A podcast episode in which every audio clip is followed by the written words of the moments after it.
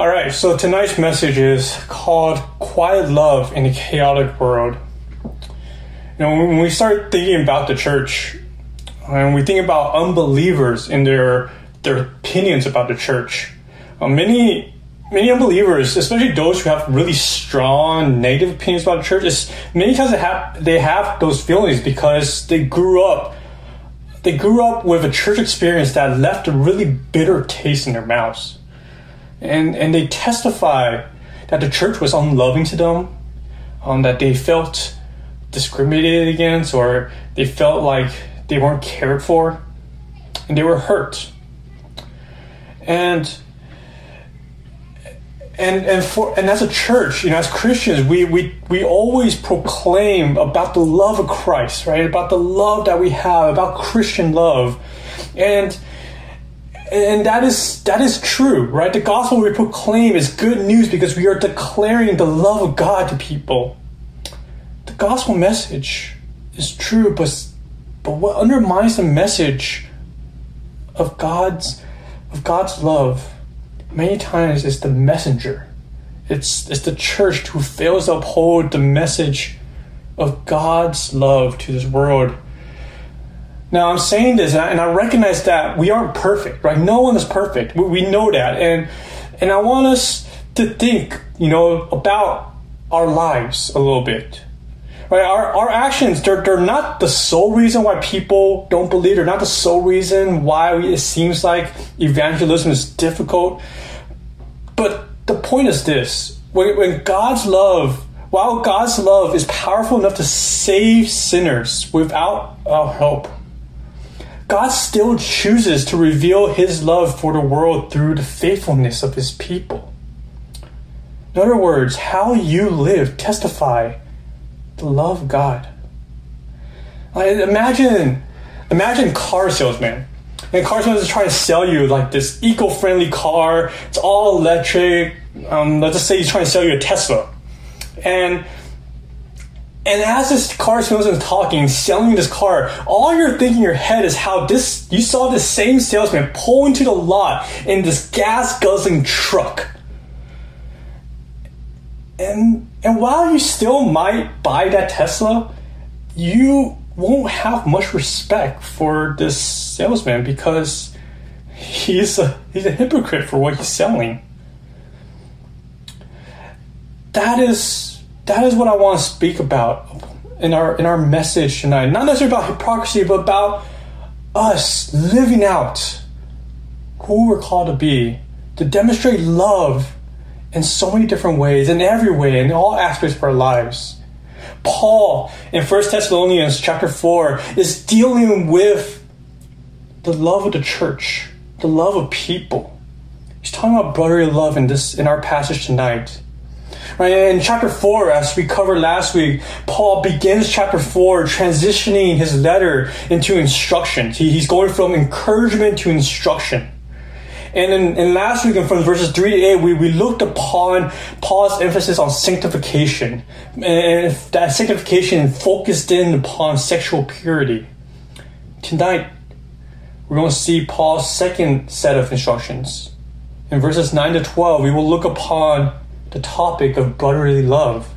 And what we're going to see about this topic of brotherly love is that love is supposed to infiltrate every portion of our lives. Love dominates our actions, our words, our thoughts. Right? When Paul speaks about love in 1 Corinthians chapter 13, Paul writes about how Christians should demonstrate faith, love, and hope, right? The three triads, the same three attributes that we saw in 1 Thessalonians. But he says in 1 Corinthians 13 that the greatest of these three is love. And so what we're going to see here tonight is how love should drive us to do all these things, of what it means to be faithful, what it means to have hope in God. And we're going to see that particularly through faithful stewardship of our roles here on earth. And so in our passage now, you will be exhorted to demonstrate brotherly love through faithful stewardship of your earthly duties so that your testimony of Christ, your testimony of God's love, will not be tarnished. So let me go ahead and read the passage for us. 1 Thessalonians chapter 4, verses 9 to 12. This is God's word. Now concerning brotherly love, you have no need for anyone to write to you. For you yourselves have been taught by God to love one another. For that indeed is what you are doing to all the brothers throughout Macedonia. But we urge you, brothers, to do this more and more, and to aspire to live quietly, and to mind your own affairs, and to work with your hands as we instructed you, so that you may walk properly before outsiders and be dependent on no one. First thing we're going to see here in our passage is the proof of brotherly love. Paul here begins with verse 9, and he begins with a conjunction. He says, now, and he's transitioning us into a new topic. Now concerning brotherly love. All right, it says here, now concerning brotherly love, you have no need for anyone to write to you, for you yourselves have been taught by God to love one another. And we see here the word for brotherly love is, it's a well-known Greek word. It's Philadelphia, which is, you know, the city of Philadelphia, which is why that city is called the city of brotherly love. And what we see here in this word is that it's a compound word between the verb phileo, which means love, and adelphos, which means brother. And we're talking then about here a brotherly love. It's a love that's been taught by God, and it's a love that says that we must do it to love one another. To love one another. In other words, what Paul here is talking about, he's saying that the love we have for one another is one that comes from God himself. If you know God, then you know love. 1 John chapter 4, verse 16.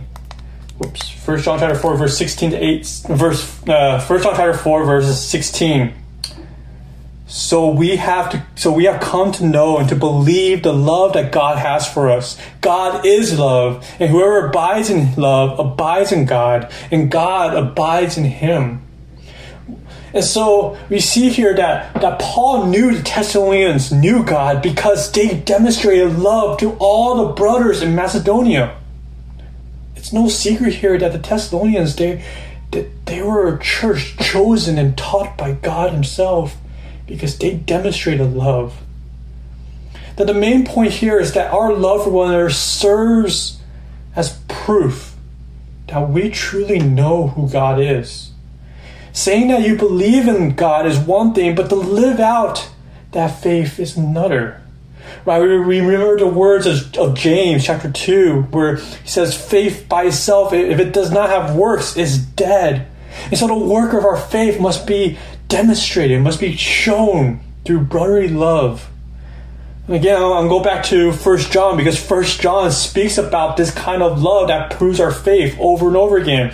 1 John chapter 2, verse 9, whoever says he is the light and hates his brother is still in darkness. This verse on its own should challenge us. I mean, is there anyone right now whom you are frustrated with? Anyone whom you're angry with? That you might be losing your patience with? I mean, however you might be feeling that person, you might not use the word hate because it's a really strong word.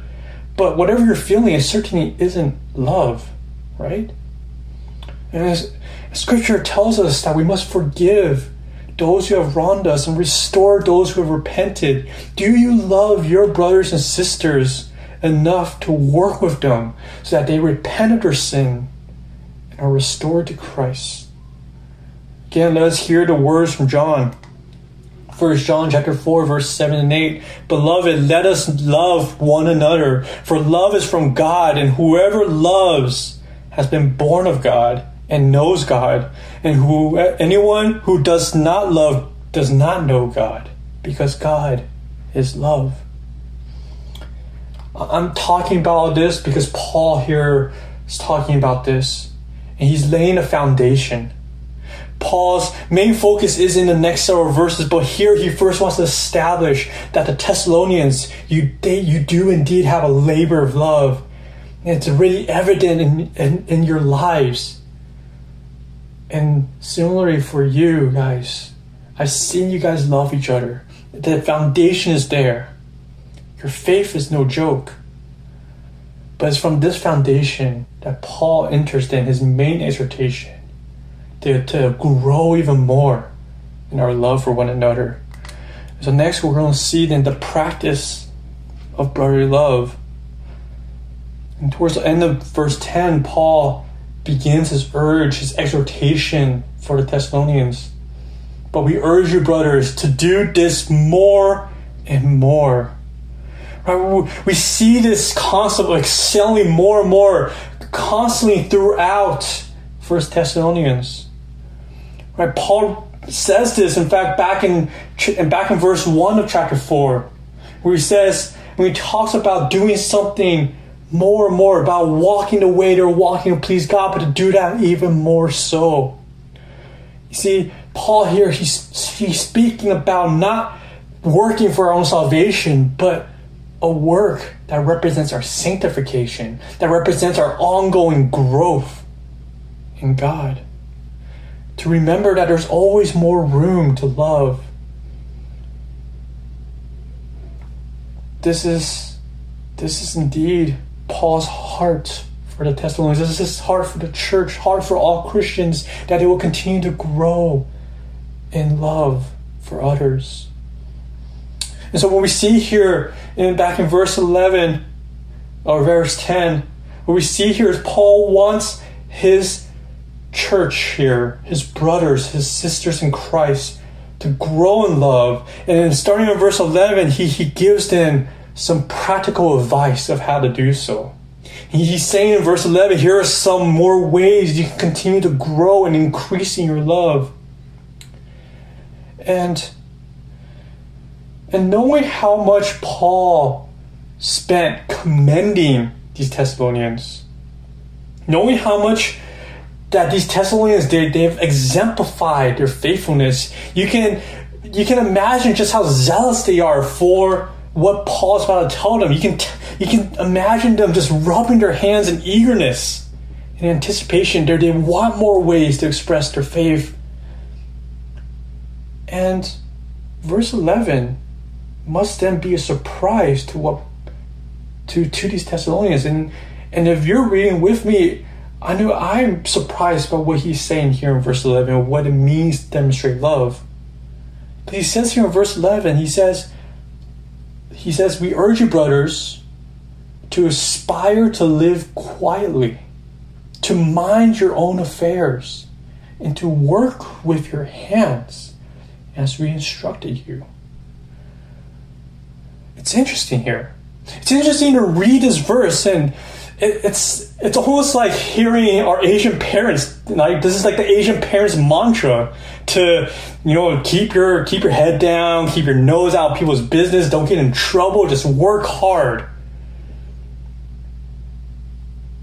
We heard this so many times. It's interesting here that Paul here is telling them to focus more on taking care of themselves, of their responsibility. How is that increasing in love for others? How is that selfless love? So let's take that question, and then let's go and first break down this phrase one step at a time. And as soon as we break it down, we'll then fit it back together to the bigger picture of what Paul is trying to teach here. So the first instruction that we see here is to aspire to live quietly. This is somewhat of a paradox statement here, right? The word to aspire is literally translated as to have an ambition. To have ambition. So it's talking about a certain zealousness and over eagerness. And then Paul says, let's be overly ambitious to live quietly. Paul here, What he's talking about living a tranquil and peaceful life. He's talking about living a peaceful life. And instead of stirring up public controversy, it is better to live peacefully with everyone. We have to think about this instruction here in light of the historical context of the Thessalonians. Right? We know the Thessalonians, they're facing public persecution. The city officials are against them. Their own neighbors are persecuting them. And in the midst of a public outcry, our temptation would be to retaliate in the same way. And so instead, Paul here is giving the Thessalonians some practical advice, saying instead of stirring up more trouble for yourselves, it's better to live quietly. It's better to live quietly. The second exhortation that we see here, he says to mind your own affairs. To mind your own affairs. Scholars often pit this second instruction with the first one. So if you read it together, it's live quietly and mind your own business. In other words, don't be so nosy up into other people's affairs without first taking care of your own. Well, what Paul is speaking about here, he's talking about fulfilling our personal duties, to have faithful stewardship of our lives. Each one of us, we have a given set of duties and responsibilities that we must fulfill. All of us play a role, right? Either we're an employee, or we're a student, we're a church member, we're a citizen, we're a son, we're a daughter, we're a husband, we're a wife. All these different roles contain a certain amount of responsibility to them. And what is going on here is that Paul is encouraging them to fulfill their responsibilities, to be faithful stewards of their roles. So instead of trying to cause a public trouble, first focus upon your own lives and your own duties that you have. Going down the list here, third instruction that we see is to work with your hands. This here is speaking about putting in our own effort to carry our own weight, to not always depend upon others to support you. In other words, is to pursue personal responsibilities of your roles in life. Now, this doesn't mean that we shouldn't, depend upon the church body at all. I mean, there are many times in our lives where we need support, right, in our lives. For instance, during this pandemic, if anyone were to catch COVID-19, I pray that individual or family would reach out to the church to look for support, to look for help. But what Paul's encouraging here is that we will not abuse the support system to be lazy. It's a heart issue. It's to not take advantage of the church. It's not to use people to our own advantage. It's to remember that we are called to be givers, not receivers. Instead, we have to put in our own weight, to work with our own hands, to contribute together to the greater good.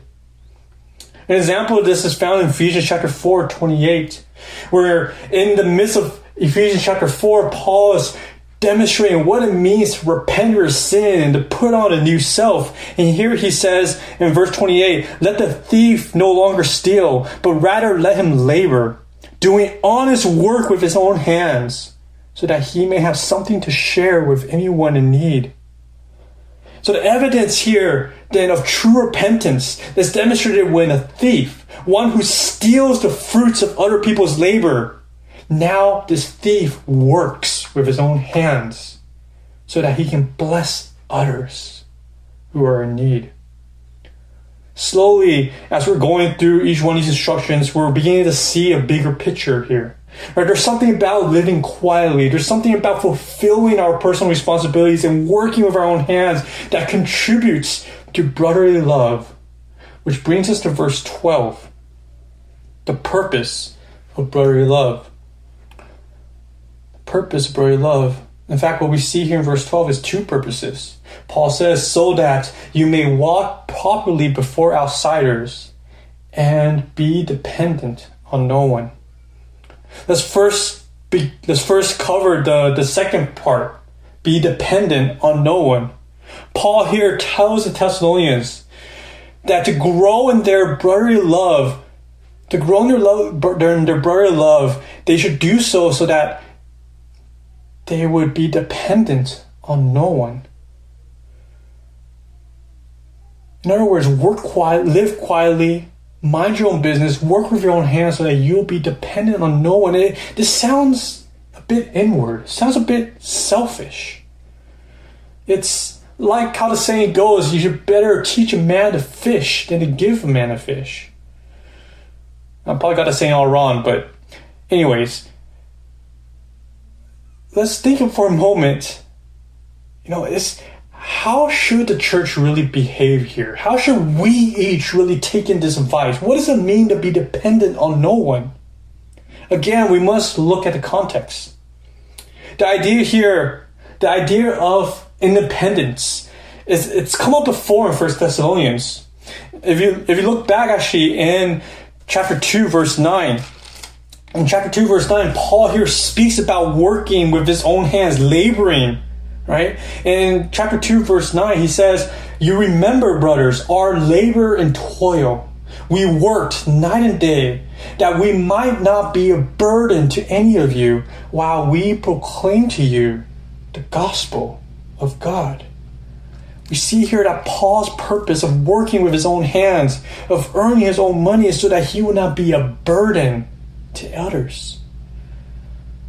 What we get here is that Paul wants to present the gospel with no strings attached. No strings attached. He wants to be able to preach the gospel free of charge for what it truly is.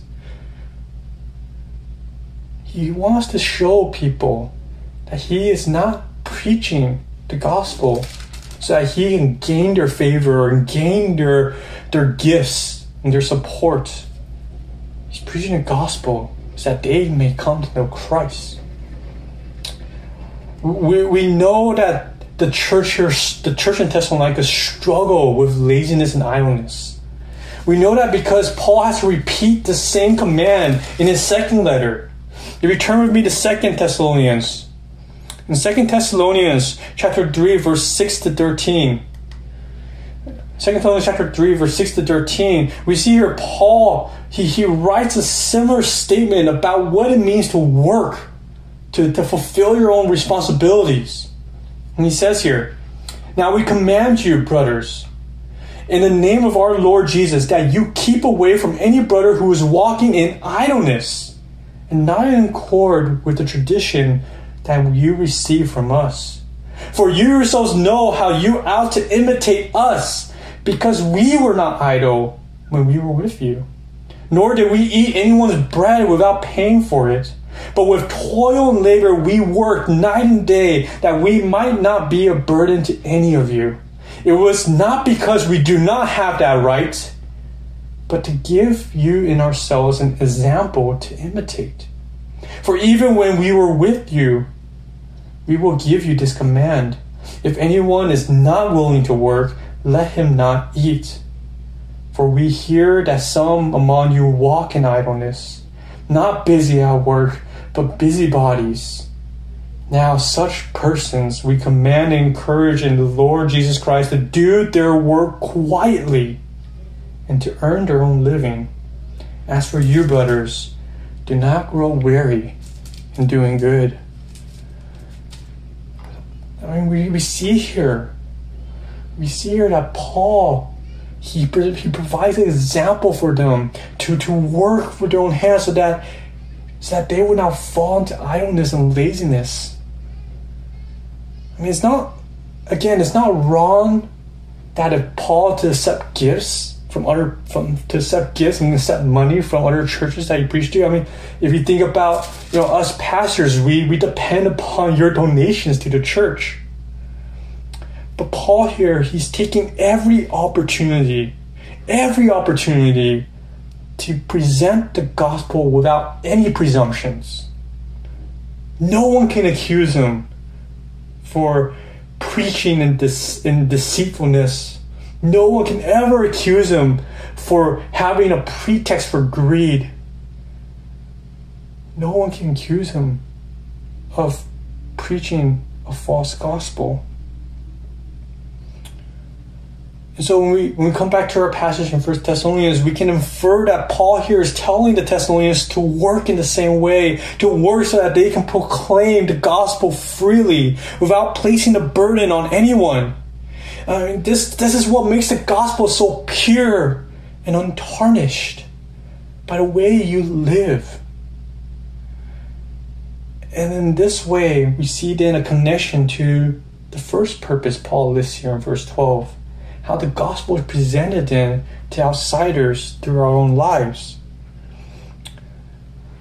He tells the Thessalonians to work quietly so that they may walk properly before outsiders, that is, so that they may be held in respect from those outside the church, from unbelievers.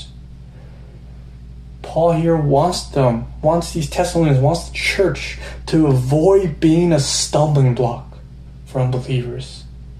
Let's think about this for a moment, right? Imagine or think about someone you know as a very outspoken Christian, and he shares the gospel about shame. He talks about going to church, serving in different places, going to youth ministry, and attending prayer meetings. There's a certain courage and passion about him, and no one can really question his faith. No one thinks of him as some kind of hypocrite of Christianity. He cares for people. But here's the thing.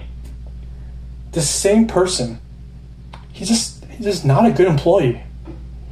I mean, he might be like on his fourth job in the past year. He gets labeled as lazy, as someone who's not a team player, not necessarily the hardest worker, not necessarily the most passionate employee for the company. Right? And many times because he seems to be putting church above his work. He comes in and he comes into work super tired because he's up all night hanging out with his church friends. He says it's for fellowship.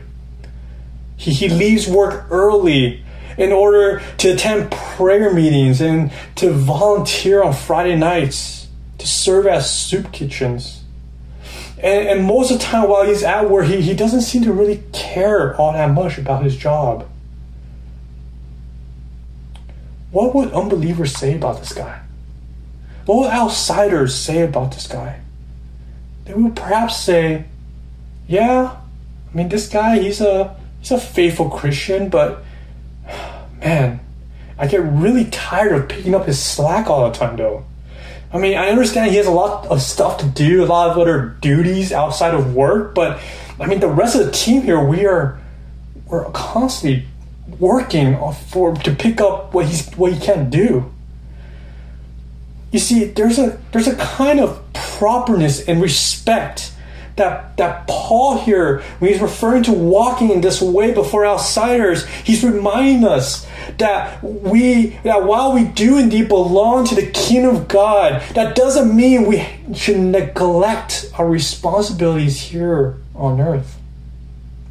In fact, it's because we belong to the kingdom of God that we should fulfill our earthly responsibilities with more diligence.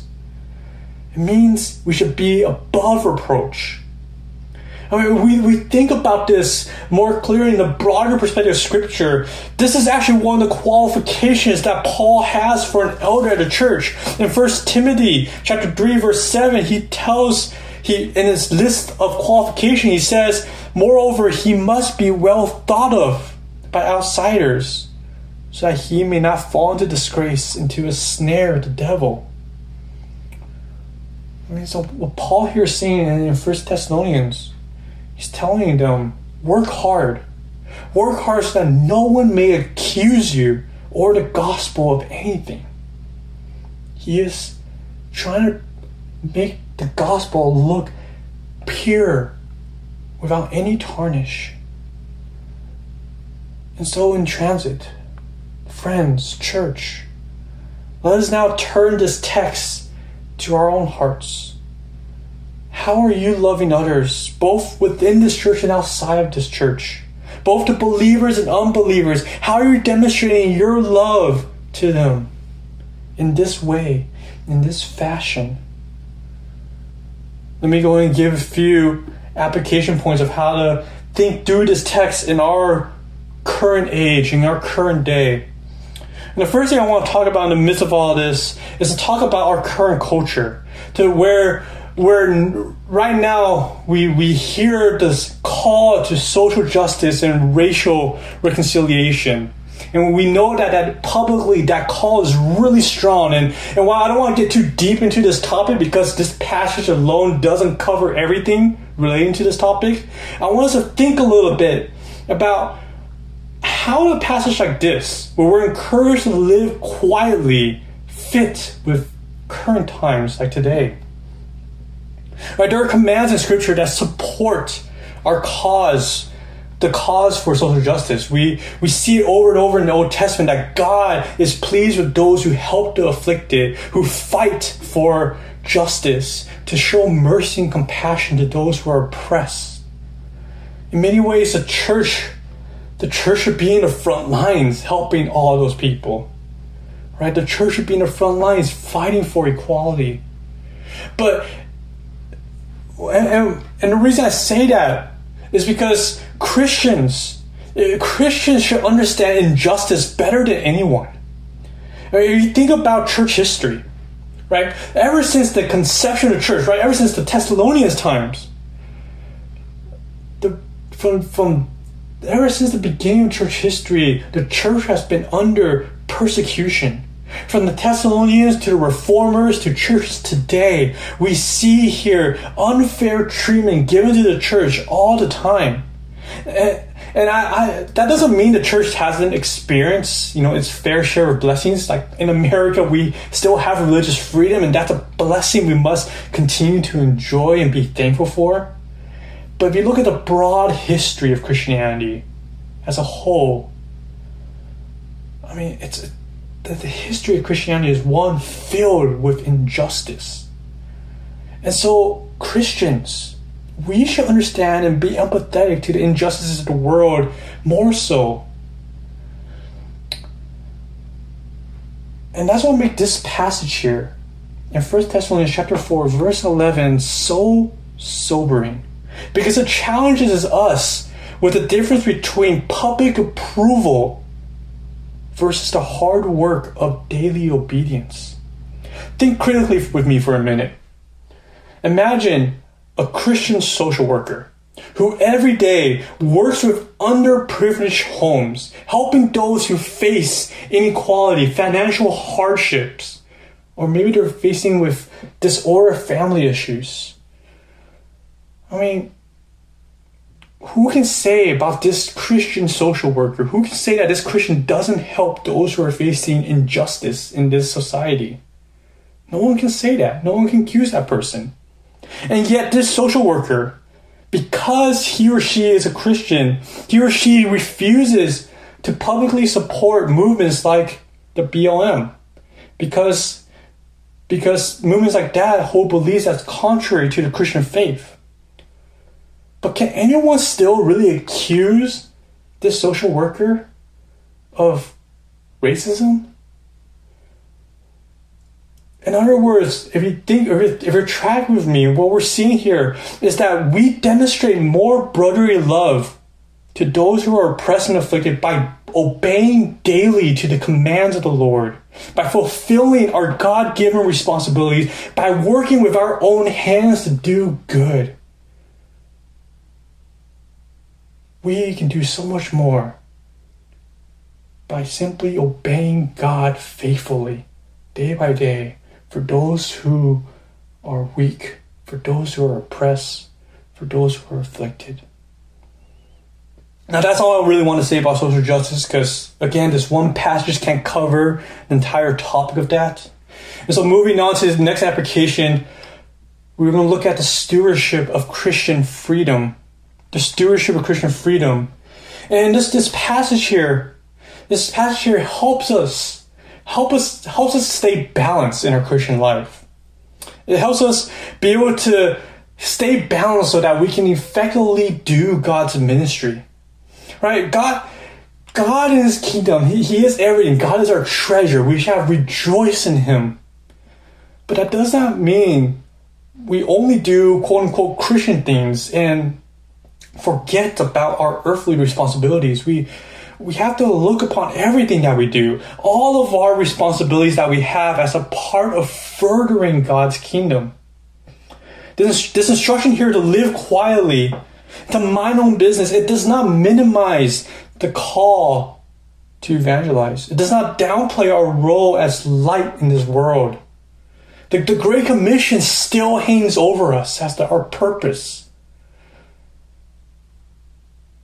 And what we see here is that we can't take this scripture and neglect all these other things that we're called to do. Instead, we should see how do they fit together. If you talk to missionaries, and it's really interesting to talk to missionaries and to hear about their trials and their day-to-day life. And missionaries will be the first ones to tell you that being on the field is not some kind of grand adventure. Like every day does not come with like these crazy happenings. Instead, doing mission work, they'll say many times, it's about the mundane things of life. It's about the small stuff. And then it's about settling in a new area, about finding a job to support themselves. It's about being one with the community, about building relationships. It's about taking every step they can to be a good citizen of this foreign country. And all these small things is what helps win people over to the gospel. Because all these small things show the locals that you're not there to cause trouble, but you're there to walk with them where they're at. I mean, this is what 1 Corinthians chapter 9 is all about. In fact, turn me there real quick. 1 Corinthians chapter 9. And I want to show to you how what Paul here describes in more detail relates back to what we see in 1 Thessalonians. All right, if you look with me at 1 Corinthians chapter 9, and we read here in verse 15, Paul here is speaking about his right to receive goods, to receive gifts from other people for his preaching of the gospel. But he says here about his right, he says, verse 15, "But I have made no use of any of these rights, nor am I writing these things to secure any such provision. For I would rather die than have anyone deprive me of my ground for boasting." And what is this boasting? What does he want to boast about? Jump to verse 18. He asks, "What then is my reward? That in my preaching I may present the gospel free of charge, so not to make full use of my right in the gospel."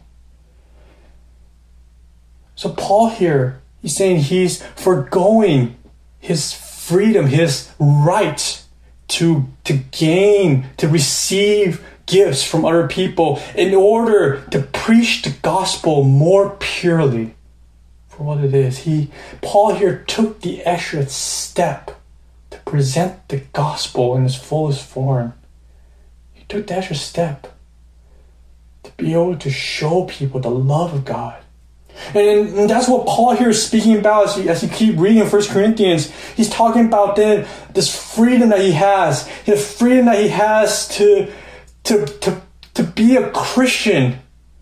But he says, verse 19, "For though I am free from all, I made myself a servant to all, that I might win more of them." And he goes on to lay these examples down to the Jew, I became a Jew, and so on. And he wraps things up with verse 23. "For I do it all for the sake of the gospel, that I may share with them its blessings." Paul here has become all things to all people so that he may present the gospel to them. In other words, we have similar freedoms in Christ. We have the freedom to enjoy this this earthly life for what it is. We have the freedom to go out and do all these amazing things, to hold certain hobbies, to talk to different people. And yet, how are we using that freedom? How are we being a steward of that freedom? Are we willing then to take the extra step of restricting our freedom in order to demonstrate more love for others? In other words, are we willing to go the extra mile to hold certain moral obligations to a higher degree in order to demonstrate to people the love of God in the gospel? You see, we can do all these amazing things in life, and it's not necessarily wrong. But are we, in the midst of doing all that, are we neglecting some of our other responsibilities, smaller things, that truly fulfills what it means to be a faithful Christian in this world? Are we willing to become all things to all people? Right? We can do amazing things at church, but are we able then to still translate that over to our home lives, to our private lives? Because while our role might change, we might be church member at church and a son or daughter at home, our identity as in Christ doesn't change. Are you still representing the same love of God in both places? Are we willing to look upon our small stuff that we have to do as a way to express love for other people? This is what it means to have a kingdom mindset. It's understanding that our mundane day-to-day tasks, they hold a greater weightiness in them. That in everything that we do, in all that we say, in every piece of content that we consume, everything reflects how we present the gospel to the world. And again, this is not to say we shouldn't be involved in something bigger. It depends again upon the roles you're given. If you are a politician, then you're placed there by God for a reason. Use it. Use it for the good of the kingdom. If you hold a high position in a well-known company, again, this is you're there because God has placed you there. You have your own earthly roles. We all have our own earthly roles to fulfill, both as a private citizen and as a public servant. But regardless of how public your platform may be, all of us, with no exceptions, have private lives that must not be neglected. We all have work. We all have duties. We all have responsibilities that we must fulfill. And I'm speaking about this, and with my own convictions and my own heart, knowing that there's so much more I can do as well in my own private life. That as much as I love to do more ministry at church and be out there, I have to ask myself: am I still showing that same Christ-like attitude to love people in my own homes, as a son to my own parents? As a friend to all my brothers and sisters, as a neighbor to another neighbor, and now my newest role I put on as a husband to a wife. Can I continue to grow in love in these smaller, or not necessarily smaller, wrong word, but in these more private responsibilities away from the public square? Am I able to do it all? Do it all and fulfill it for the gospel, to demonstrate that the gospel impacts not just our public lives, but every aspect of our life, in the big and small things, in everything that we do.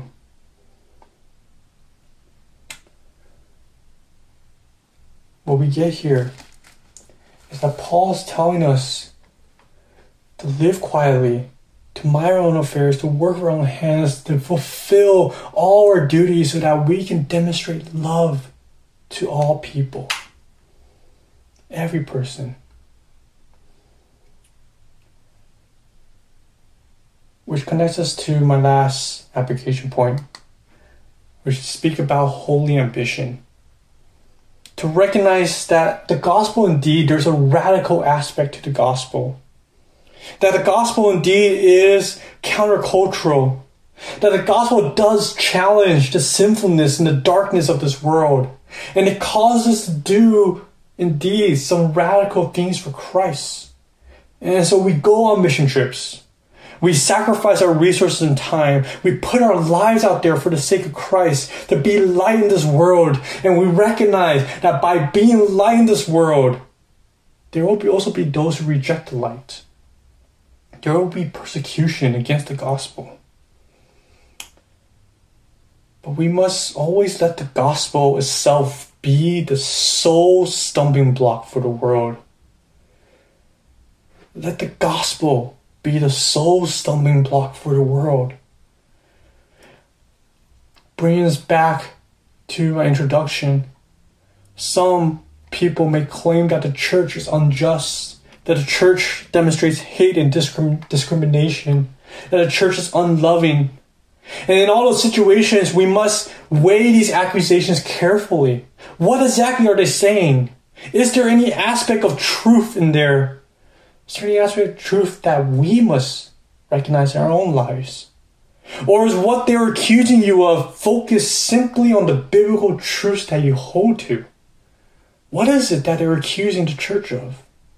And we have to remember that there are those who simply hate the gospel. And in Romans chapter 12, we're reminded to repay no one evil for evil, but to give thought to do what is honorable in the sight of all, meaning let us overcome evil with good. We live quietly, we fulfill our earthly duties, we faithfully steward our gifts and blessings, and we have to see that all of this, all that we have here, all that we do here on earth, everything that God has given to us, that makes our life radical. That this kind of life of living quietly, of being faithful stewards, of working with our own hands, that brings light to this world. That this kind of life is what makes a difference to others. That this kind of life is what demonstrates a transcendent kind of love to people. Now we speak loudest, not when people want something from us, want us to answer them about something. We speak loudest when we show them that we answer God alone. In other words, live to please God. Walk to please God. Be radical by faithfully being obedient to God alone. Let your life be a reflection to what Christ has done for you. Right? Jesus Christ, in his divine right, he can demand our attention. And yet he chose to descend from heaven to become like one of us in the form of servant in order to win us back to God. Let us exalt this Christ with our lives.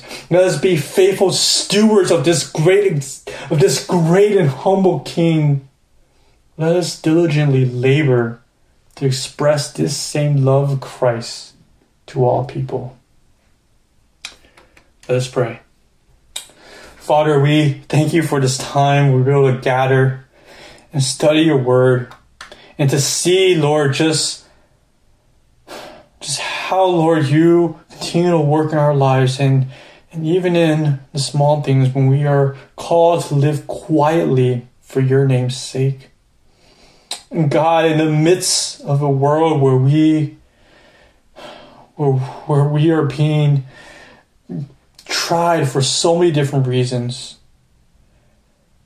Lord, I pray, God, that we remain faithful to you. That, God, our obedience to you speaks louder than our words. And that, God, we demonstrate your love to other people through our actions, through our responsibilities, through our presence, Lord, through being above reproach in our character. That, Lord, in all things, we do all things, Lord, for your glory.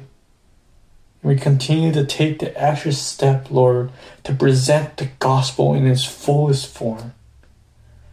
And so, God, I pray then that we will then take heed of these words.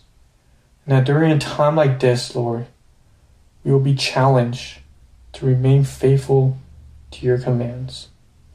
And so be with us, Lord, as we break off into our groups and discuss, Lord, about ways we can continue to be faithful to you. And I pray, Lord, that we then will have a fruitful time and be encouraged to love you, to be with you, and to commune then with one another. So, Lord, be with us. We depend upon your grace. I pray all this in your name. Amen.